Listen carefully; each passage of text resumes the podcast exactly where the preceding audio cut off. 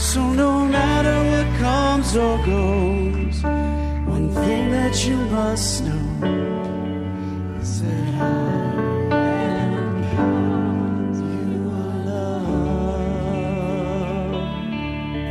Sing that just one more time, Don? That little last piece. So no matter what comes or goes, one thing that you must know is that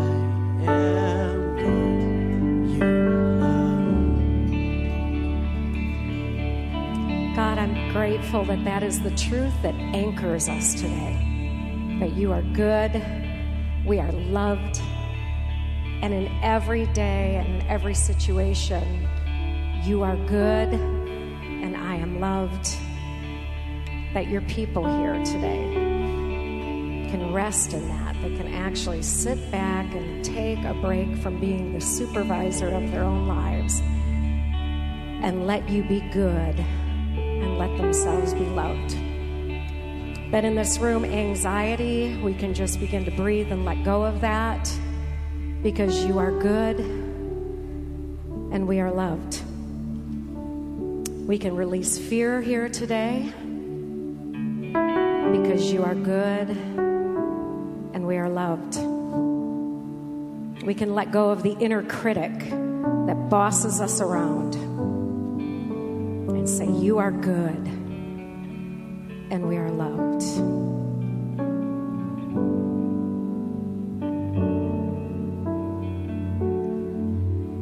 You are good and we are loved. You sing that? Lord, you are good and I am loved. Come on, take it right down, micro focus. You and I am loved every day, every moment. You are good and I am loved. So I just want to say, take that, devil Amen. right? Sometimes you don't have to holler about it. You just need to say, You are good and I am loved. And that is the greatest weaponry any person ever had. Amen? So go ahead, tell somebody next to you, say, God is good and you are loved. Remember all day. hmm Let's stand together for the reading of Luke 17.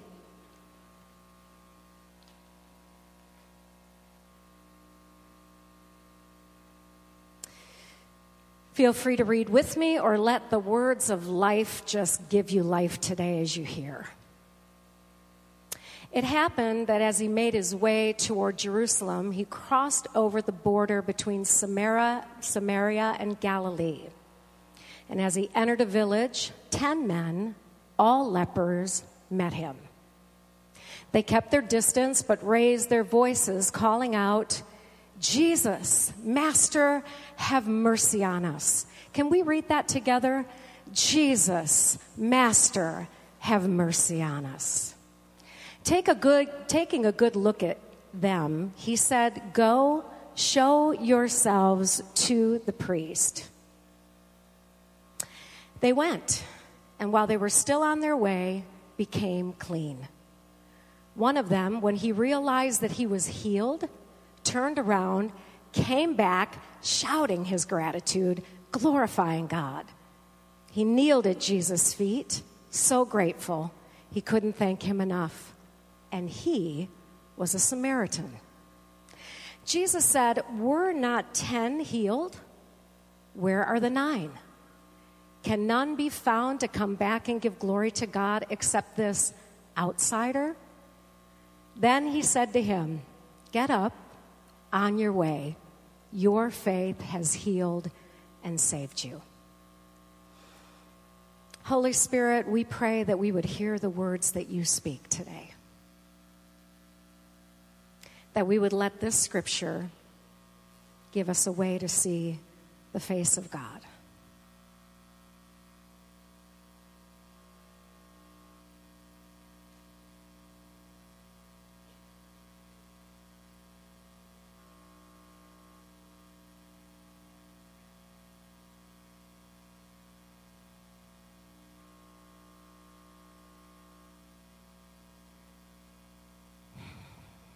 It's in silence that our souls wait for you and for you alone, God.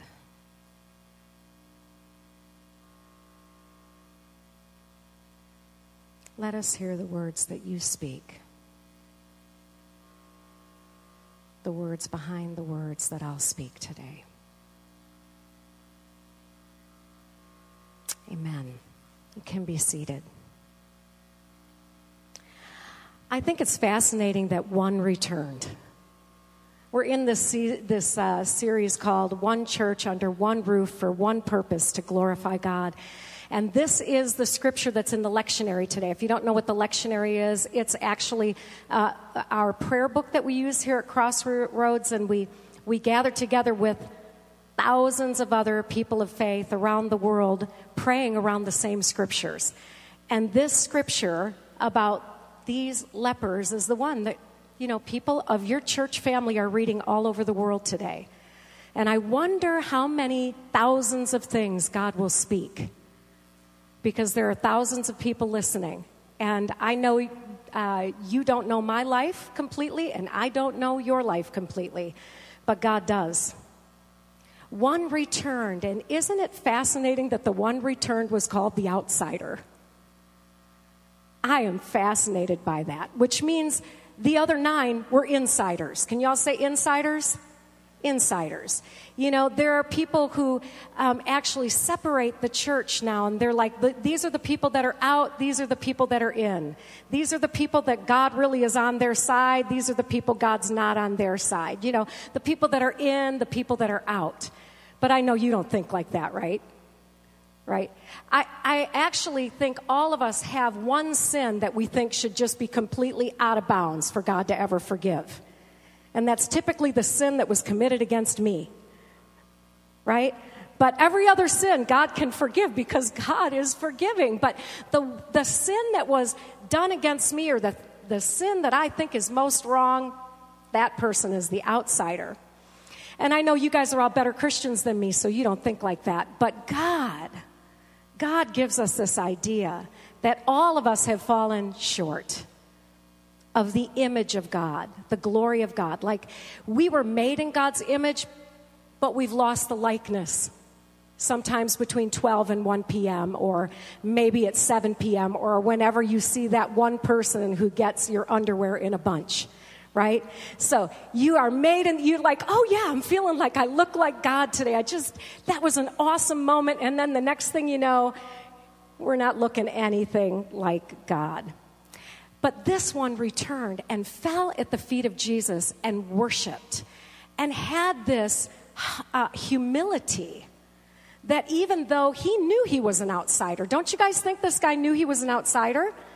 A, he had leprosy. And if you know anything about leprosy in that time, if you came close to anybody that might touch you, you had to yell, does anybody know? Unclean.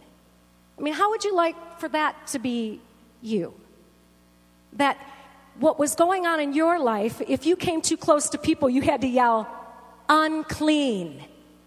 And you know, we've all been unclean a day or two or a moment or two in our lives. Not with leprosy, but we've all been unclean. Can you look at your friend and say, Yep, she's talking about you? It's true story, right? And so here we are. Everybody here is an outsider. And yet, then he's got this double outsiderness because he's not a Jew. He's a Samaritan, which means he was a half breed. You guys know what I'm talking about? Anybody remember Cher? Yeah. And so, like, why do we even need to write songs like half breed? Is that like yelling unclean? And, and I wonder, I wonder why God, knowing God knows all things, God says, Oh, I'm, I'm going to I'm to heal these 11. And I already know it's only the outsider that's coming back to worship. I know it's only the one that has a double, double trouble outsiderness that's actually going to get it that I'm merciful and good. I, am going to actually teach something to people for thousands of years because they're going to read it in the scripture and they're going to say, oh my gosh, the outsider came back. not the insiders, not the insiders. And he worships. I don't know if you know anything about um, the old words for praise in Scripture, but I know the, the Thomases do. They actually have a song about it. Shabach, hallelujah, Barak, praise the Lord. Yeah, it's really good. Tahila, right? So these words are all about thanksgiving. Tauda, a thanksgiving choir. Barak, to kneel in thanksgiving. Tahila, a sing a song of thanksgiving. Halal, give thanks by being clamorously foolish. Some of us do that better than others. Yada, give thanks with extended hands. People who lift their hands. Zamar, give thanks with a musical instrument. Thank God for the good ones. And Shabak, to give thanks with a shout. And in Psalm 100, verse 4, it says, Enter his gates with thanksgiving, Tauda, and his courts with praise, Tahila, to be thankful, Yada, and to bless, Barak, his holy name. Go ahead, be clamorously foolish with me, Christine, I don't mind. I, so here's what I want to say is that the scripture tells us that there's something powerful about giving thanks. And what happened with this guy, the outsider, that outsider came back and gave thanks. And then Jesus says, Hey, not only is your body healed, you got the whole thing going on, brother. Sozo is the word in the Greek, which means complete healing, health, wholeness, not just your body, but your mind, your heart, and your future. I've got you. I've got you. This is God. This is God. When, when we come back to say thank you, when we come back, when we take time to lift hands or to kneel down or to sing a song or to just say thank you or to join a chorus, I'm telling you, I don't know, do you need healing? I do. I need healing. But I want to know where are the other nine? You know, uh, so here's the deal. I don't want to get down on the other nine because I've been one of the other nine. How many of you always say thank you for everything? Wow, I just got to get near you because I don't. I, I, I know that sometimes I'm the other nine. Especially when it comes to thank you cards, I stink. I, I am so bad. Is anybody else in the room with me bad at thank you cards? Like, I stink at that. And there are people that, like, you wink the right way and they say thank you, you know? And I, I say to myself, like, Jessica's a famous one for sending me a text and giving thanks for something. She did it this week. Thank you for da da da. And I think to myself, every time I get a thank you, I think, I am so bad at this. And my inner critic revs up and says, Man, what is the matter with you? You're not thankful. But if I let that inner critic bully me, I won't become greater in my thanksgiving. I'll just shrink. But if I allow it to inspire me to say, Okay, who could I thank this week? Who could I send a card to to say thank you?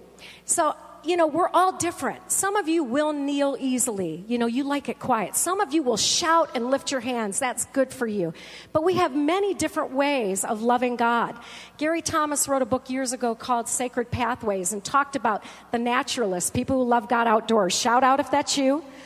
The sensates loving God with all their senses, like they wish we would burn incense on Sunday morning right? The traditionalists who love God through ritual and symbol. I love we have a couple in the church that one loves the liturgy that we do and the spouse doesn't love the liturgy that we do, but they're glad that we do both so both of them can hate it at one time in the service and love it at one time in the service. Isn't that good? We do that for you.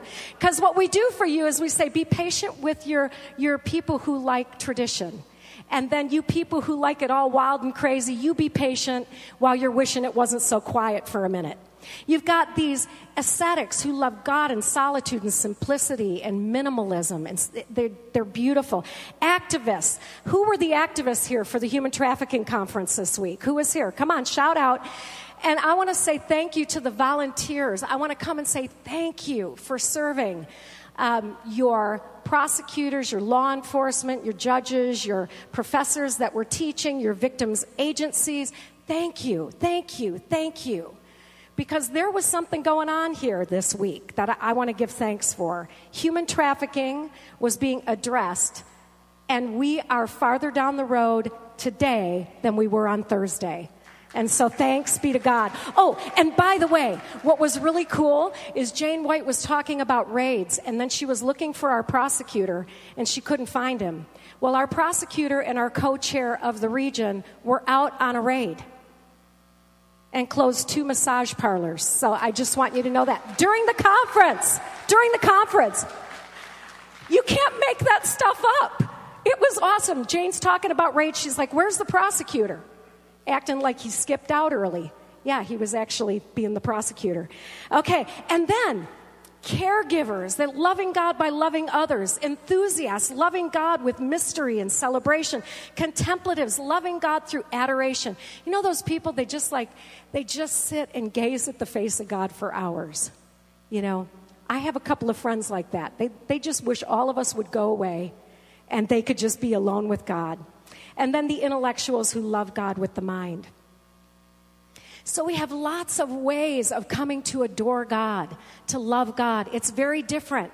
But how am I doing with adoring and thanking God these days? Not just the people in my life, but God.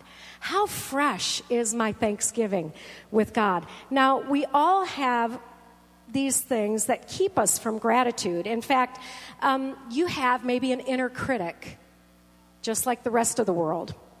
But let me give you just a little article from Berkeley. And this article was written um, in 2017, and it says how gratitude changes you and your brain. New research is starting to explore how gratitude works to improve our mental health.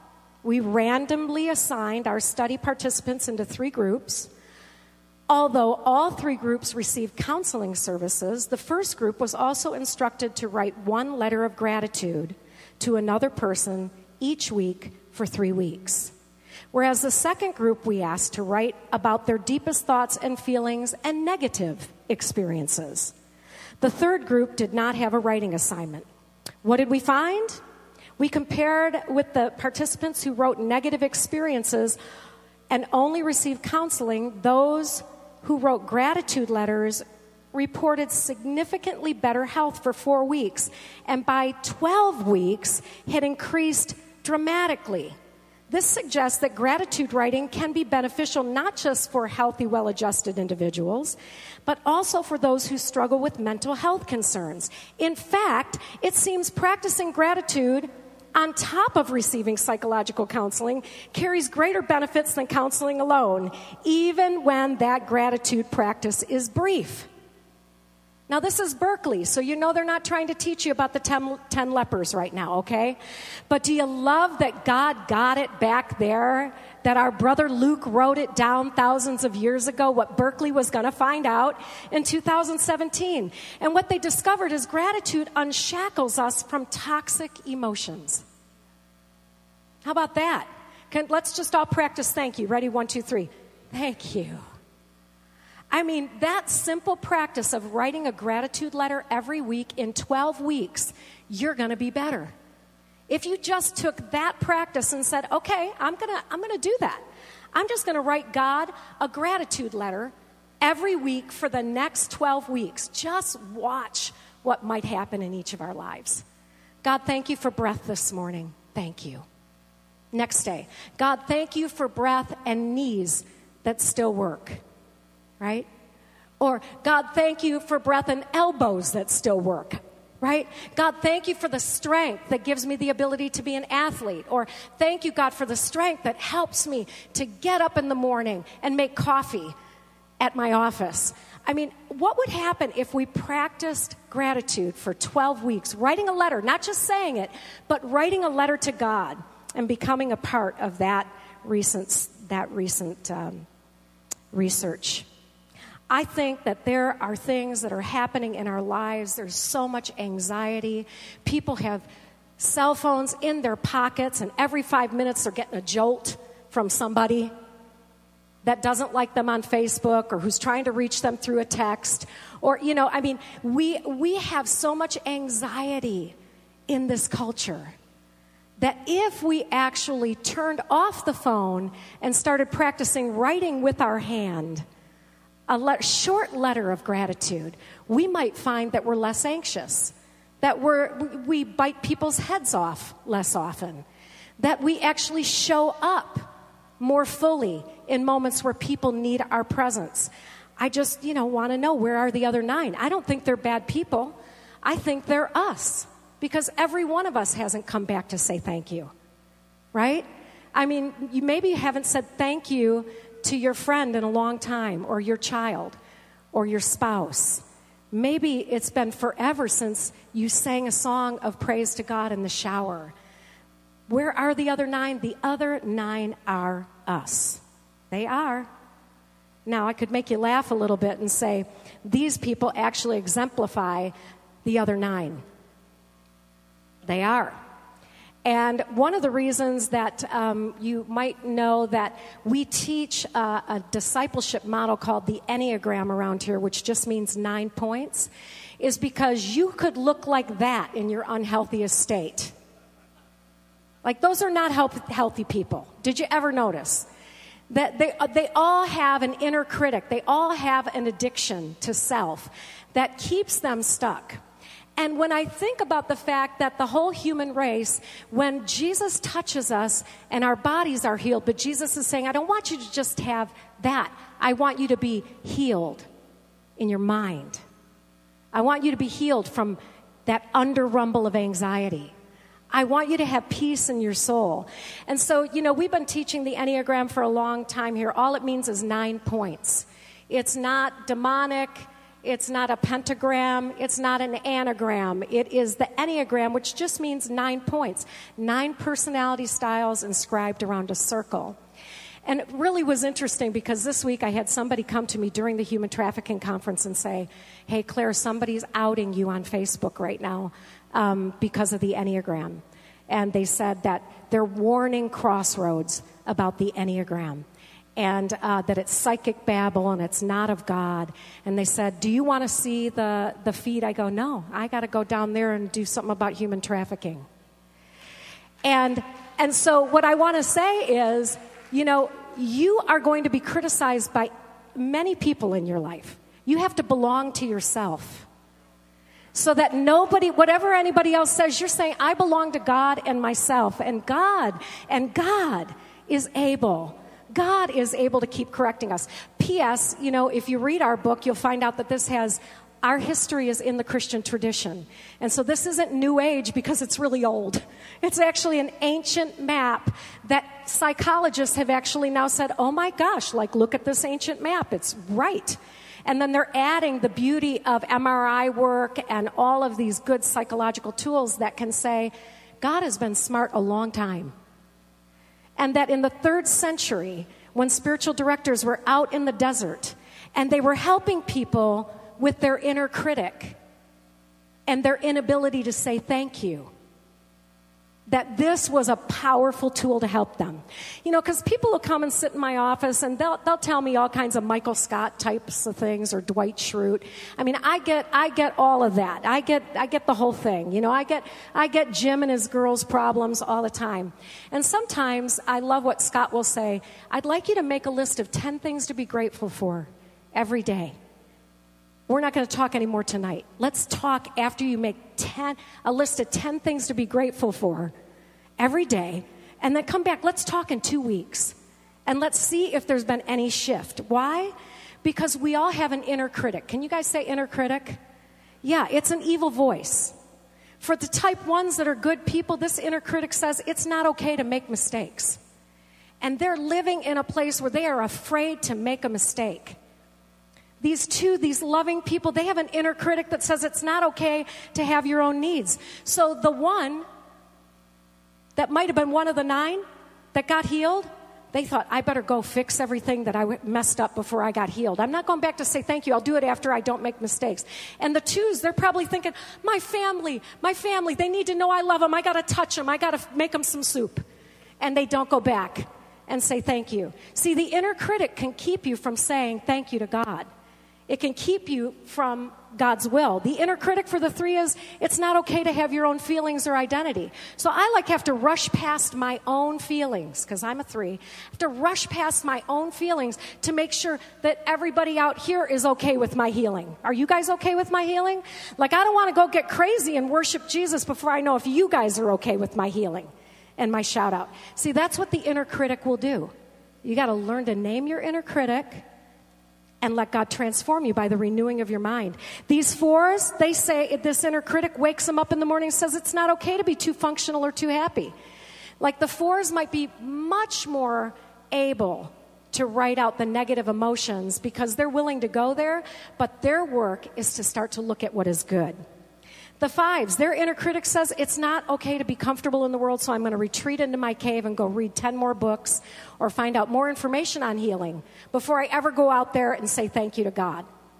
See, I, I, we've got, we really all do have something that keeps us in that nine circle. Your inner critic says, the sixes, it's not okay to trust yourself. So can I trust myself? Am I really healed? How do I know I'm healed? I got to check and see if I'm healed. Maybe I should check and see. Oh, definitely I'm going to the priest to get checked to see if I'm healed before I go say thank you. Right? The sevens, they say it's not okay to depend on anyone for anything. So the truth is, I'm just going to go to Disneyland now that I'm healed. I'm not going to thank anybody. I'm just, I'm just going. The inner critic of the eight, these powerful people, it says it's not okay to be vulnerable or trust anyone. How can I trust to tell anyone I've been healed? Uh, and that I actually needed healing. That I actually needed anybody to do anything for me right? Or the nine, the inner critic says your presence doesn't matter. So, like the nine's thinking, Jesus doesn't care if I come back because my presence doesn't matter. It really doesn't matter. So, friends, I want to say to you the reason that we utilize a tool like the Enneagram is because all of these people are sitting in our church right now on your worst day. I mean, you're all awesome in church. You know what I mean? You're on your best behavior. You're not cussing anybody out. You're not throwing punches. You're not, you know what I mean? You're, you're your best self. But the truth is, when you go home, people know you. And they know when that inner critic has so much to say that you're unable to connect with somebody else. And what we know is we call it the disciples' cross. When I'm connecting with God, I'm able to connect with people well. When I'm connecting with people well, I'm able to connect with God. The two are inseparable. And so, my spiritual and psychological work is really important to my own abundance of soul, for the sake of others, and for God and the kingdom of God. You know, some of the, you know this, we've said it before, I'm going to say it one more time. Some of the meanest people I know quote scripture. Some of the meanest people I know can tell you, here's the answer here's what God says, right? And then I say, well, I know my Bible really well. I can show you five other scriptures that kind of put you in a place where you're going to have to hold the paradox that God says a lot of things because God wants us not to be able to put God in our own back pocket and say, I'm in and you're out. See, here's the reality, friends. We need to do our inner work because at, on my deathbed, I really don't want my kids telling me that I never worked through my stuff. I really want to work through my stuff. When I think about this beautiful, this beautiful quote from John Wesley, he says, By salvation, I mean not barely according to the vulgar notion deliverance from hell or going to heaven, but a present deliverance from sin, a restoration of the soul to its primitive health, its original purity, a recovery of divine nature, the renewal of our souls after the image of God, in righteousness and true holiness, justice, mercy, and truth. That is salvation, friends. It's every day, moment by moment bringing ourselves to God. The inner critic is a big jerk. Getting rid of the inner critic, critic, getting to know our nature, our divine nature, like it was in the beginning. I always say this about my grandsons. When they were little, the two of them looked at each other face to face. Little brother sits on big brother's lap. Nobody says, boys don't do that. Nobody says boys don't relate face to face. You know, we had somebody this week tell us that men don't relate face to face, they relate side to side. I just want to say, not if you're a two and you're a man, right? You're, you're relating face to face because you're a caregiver, you're a nurturer, right? So this genderizing doesn't help us. Um, this getting to know who we are and how God's original plan for us is the salvation God wants for us all the days of our journey home. To be able to relate to one another, to be able to see our beauty. I, I love this picture of our Adriana. Adriana, you know, this gorgeous child who has a bow on her head that's bigger than Alaska. And, and I think, you know, this beautiful child did not need that bow to be beautiful. But our entire lives, that inner critic has said to us, you got to put something on to be better. Somebody needs to put things on you so that you're acceptable. And so when we think about what God has called us to, I think, where are the other nine? The other nine are us. When the psalmist says, Search me, O God, and know my heart. Try me and see if there's any twisted way within me, and lead me in your way everlasting. Search me oh God. Not search Scott and fix him, right? Not search my boss and fix my boss. Search me and know me. Know my heart. Know the ways I let the inner critic boss me around, and so I show up as a critic. Because if I listen to a critic, I bring a critic to the church. I bring a critic to the board table. If I listen to that inner critic, I'm not able to relate I'm not able to live in salvation, sozo, well, head, heart, and gut. I'm unable to live. If I'm hiding, if I say, Don't search me, God, I don't want anybody to know what's on my Snapchat. I don't want anybody to know what's on my Instagram feed. I've got another, you know, I've got another identity over here to do the things I want to do. I'm this person at work. I'm this person at breakfast table. I'm this person, you know. Search me, O God, and know my heart.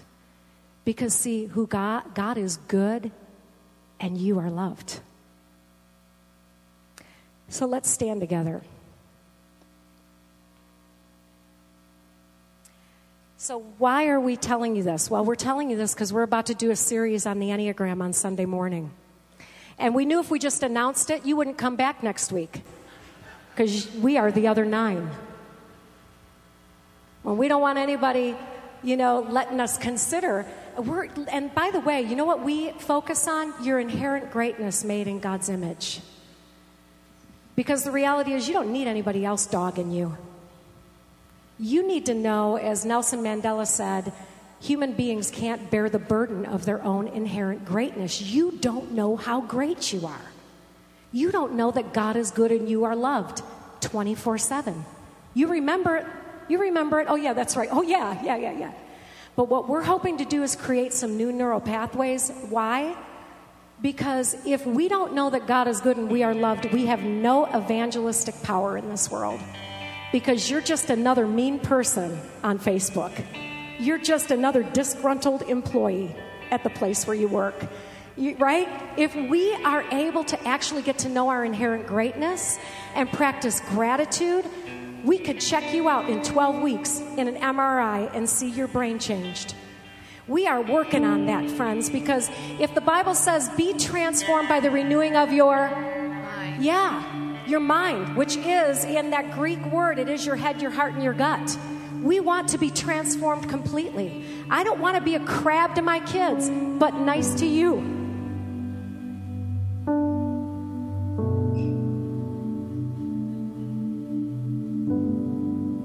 To be one thing at school and one thing in front of grandma and grandpa, right? Oh God, thank you for loving us. Thank you for searching us and knowing us, knowing our heart. Because there's no condemnation. You love outsiders. You're looking for people to come back. Say, Thank you for showing me that I was unclean, but cleaning that part of me up.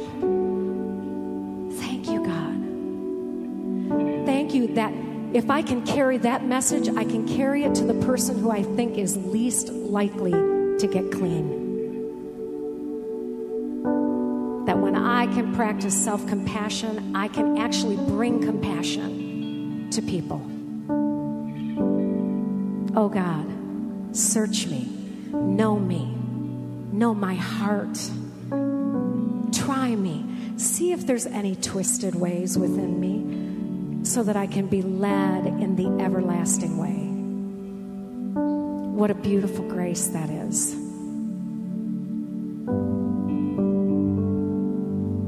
And God, would you lead us in gratitude letters so that we can start to rewire? Maybe we could even give thanks to you for what you've done and then give thanks for a way that you've blessed us. And may this be a season of healing that Crossroads Church has never known. May there be an outbreak of physical, mental, emotional, spiritual healing. And then would we become the wounded healers in the world that you need right now? Oh God, let this be a revival of the kind of healing you had in mind when you said sozo healing head, heart, and gut. And then the book of Acts becoming the way that we take that healing into the world as the followers of Jesus. Through your story is my fingerprint in the valley. There is confidence in the shadow. I will be your strength, one thing's for sure. I am your